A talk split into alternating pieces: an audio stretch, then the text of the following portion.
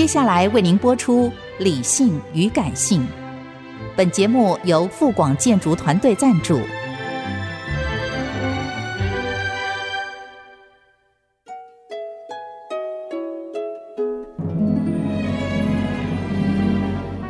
理性与感性不是天平的两端，而是一方向另一方渗透、影响，暂时取得上风的过程。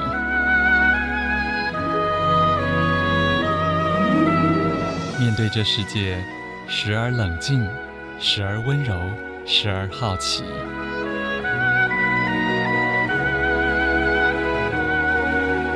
我是陈乐融，陪伴大家一起理性与感性。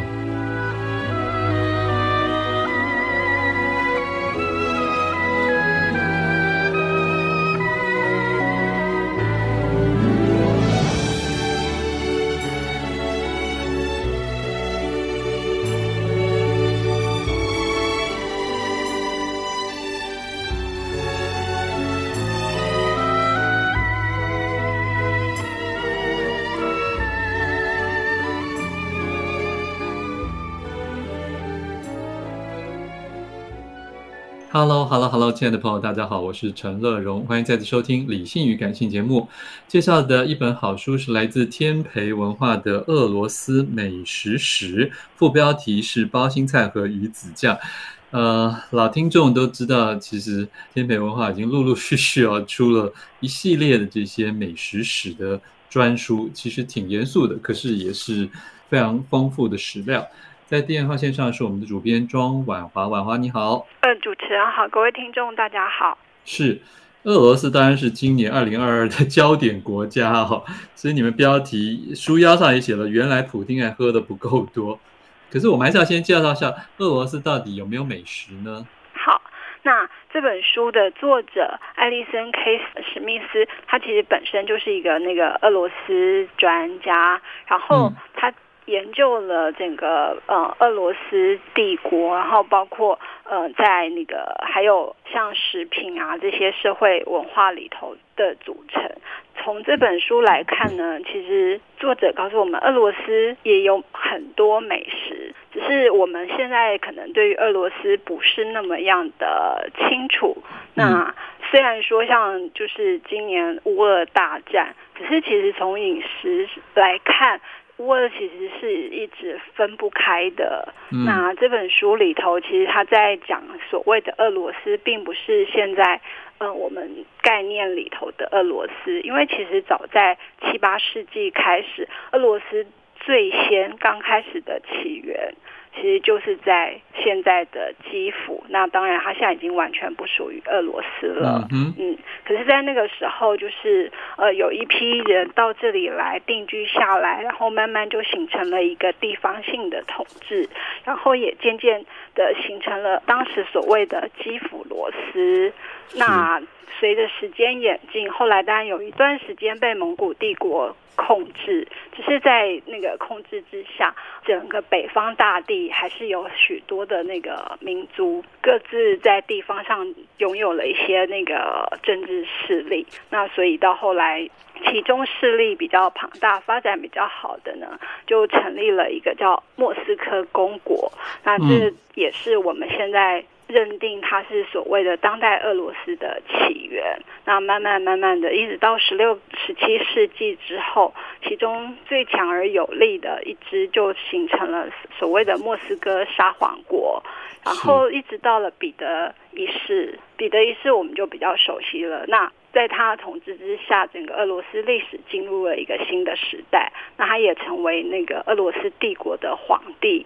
那可是其实俄罗斯的粮食问题从那个时候就出现了。虽然说，不管是彼得大帝或者是后来的凯萨琳二世所承担的这这整个新俄罗斯，那他们。有相当一段时间，其实是很强盛强大的，可是后来也渐渐的那个遭遇了农业上的诸多问题，所以在那个时期就引发了大饥荒。可是其实，在帝国时候呢，俄罗斯的一个组成特色就是，哎，他们有上层的贵族，那接下来就是下层的农民。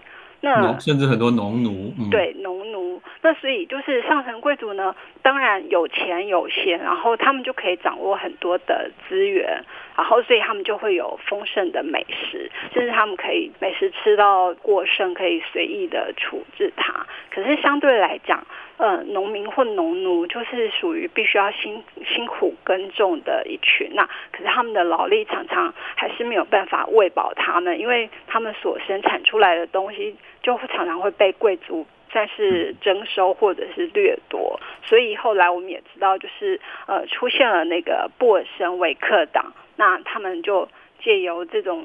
大饥荒所产生的许多民怨不满，然后就发动革命。对，那所以后来才出现了那个呃苏维埃政权。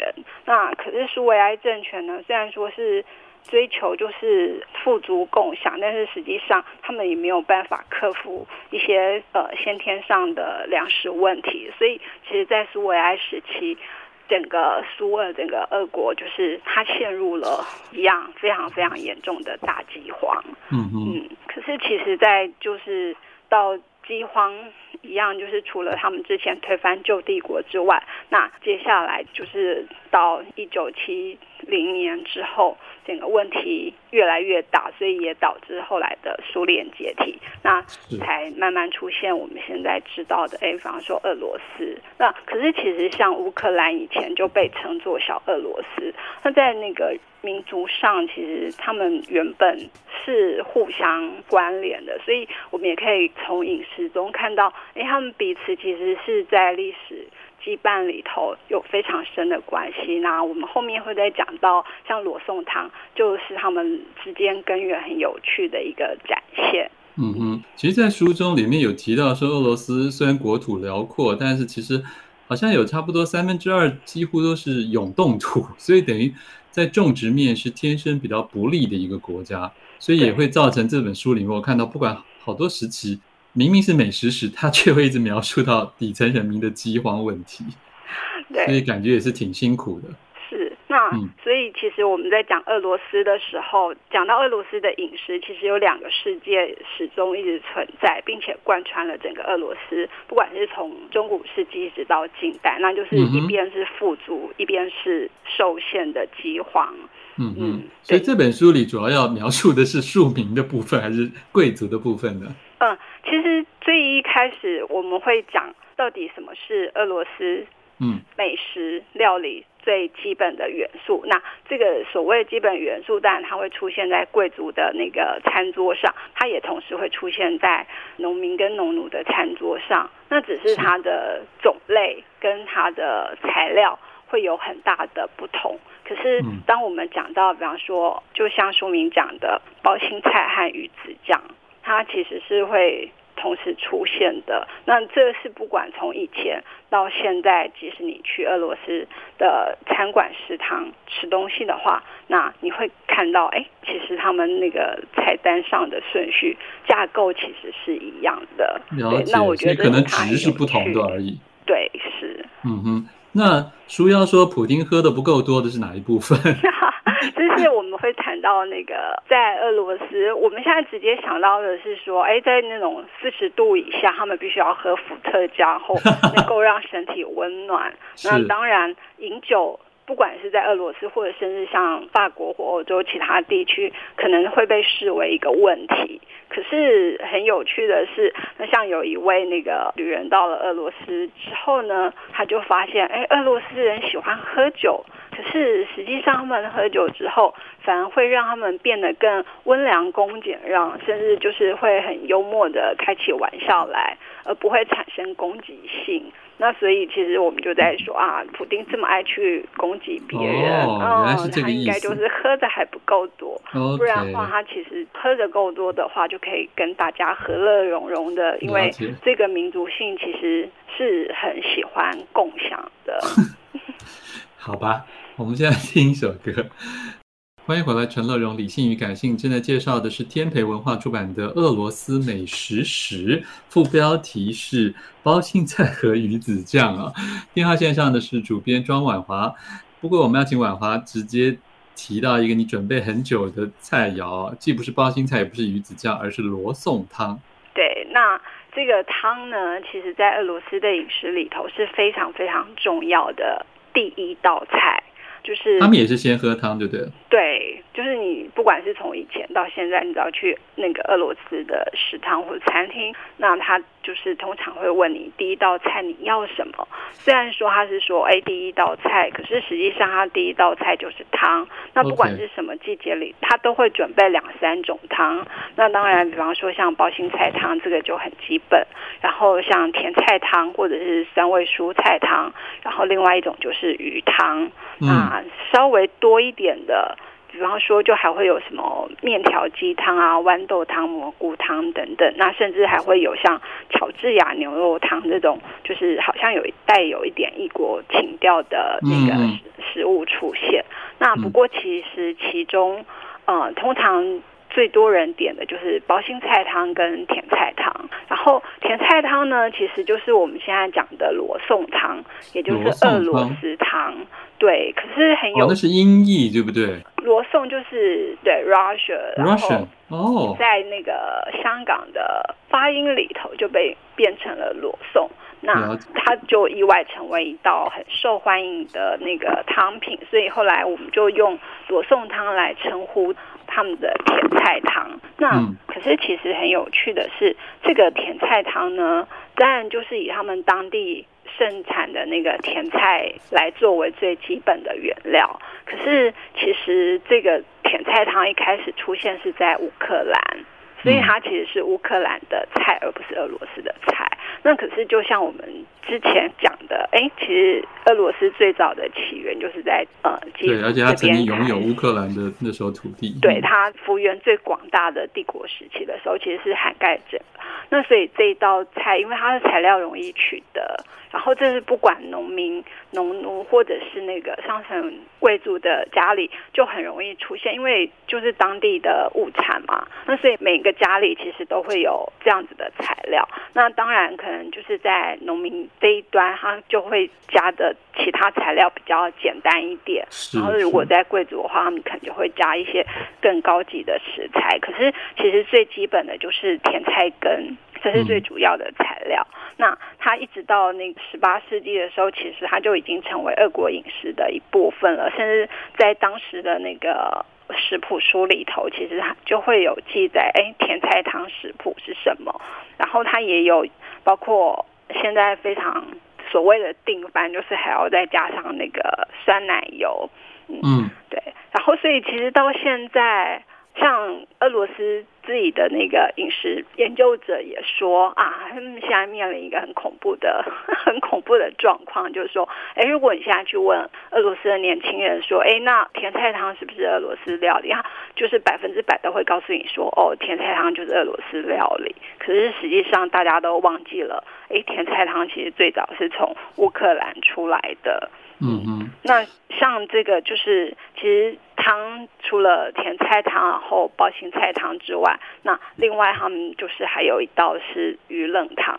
所以其实汤作为俄罗斯菜肴最基本元素的第一道菜，就是你不管走到哪里，他们一定会先给你这个东西。了解。然后我在一百四十四页的时候看到一个好惊讶的图片，我竟然看到一个很像饺子的东西。嗯，这是他们，他们有一种也是包肉的，是连那个包法都很像诶。是，然后就是它的那个内馅会有不同，像刚刚讲汤是第一道菜嘛，那第二道菜的话属于肉类，就煎肉饼之类等等。嗯、那其实他们的肉类就是。第二道菜还会有一些配菜，然后包括像荞麦粥啊、面条、薯泥，或者是蔬菜等等。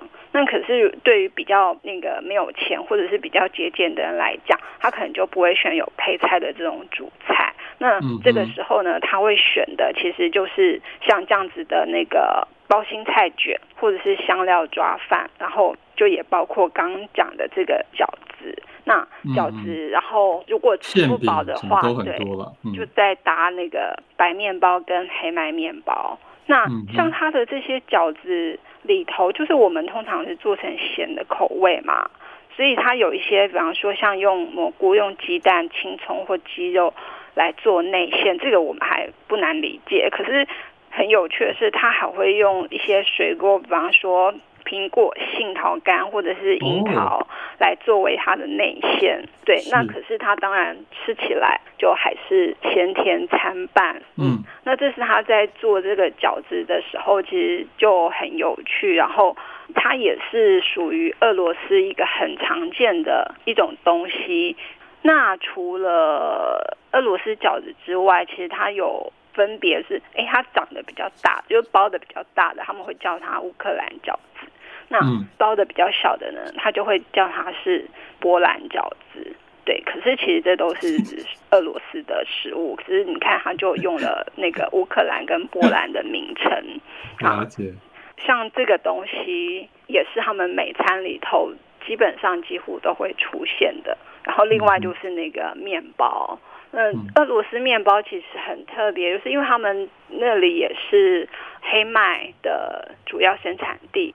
当然，就是刚刚也讲了，大部分国土是永冻土，所以其实当他们整个统治北方大地的时候，他们会在各地分区可以种。麦子的地方当然就种麦子，所以其实对俄罗斯来说，呃，现今属于乌克兰的那个地区，其实就是他们麦子的主要产地。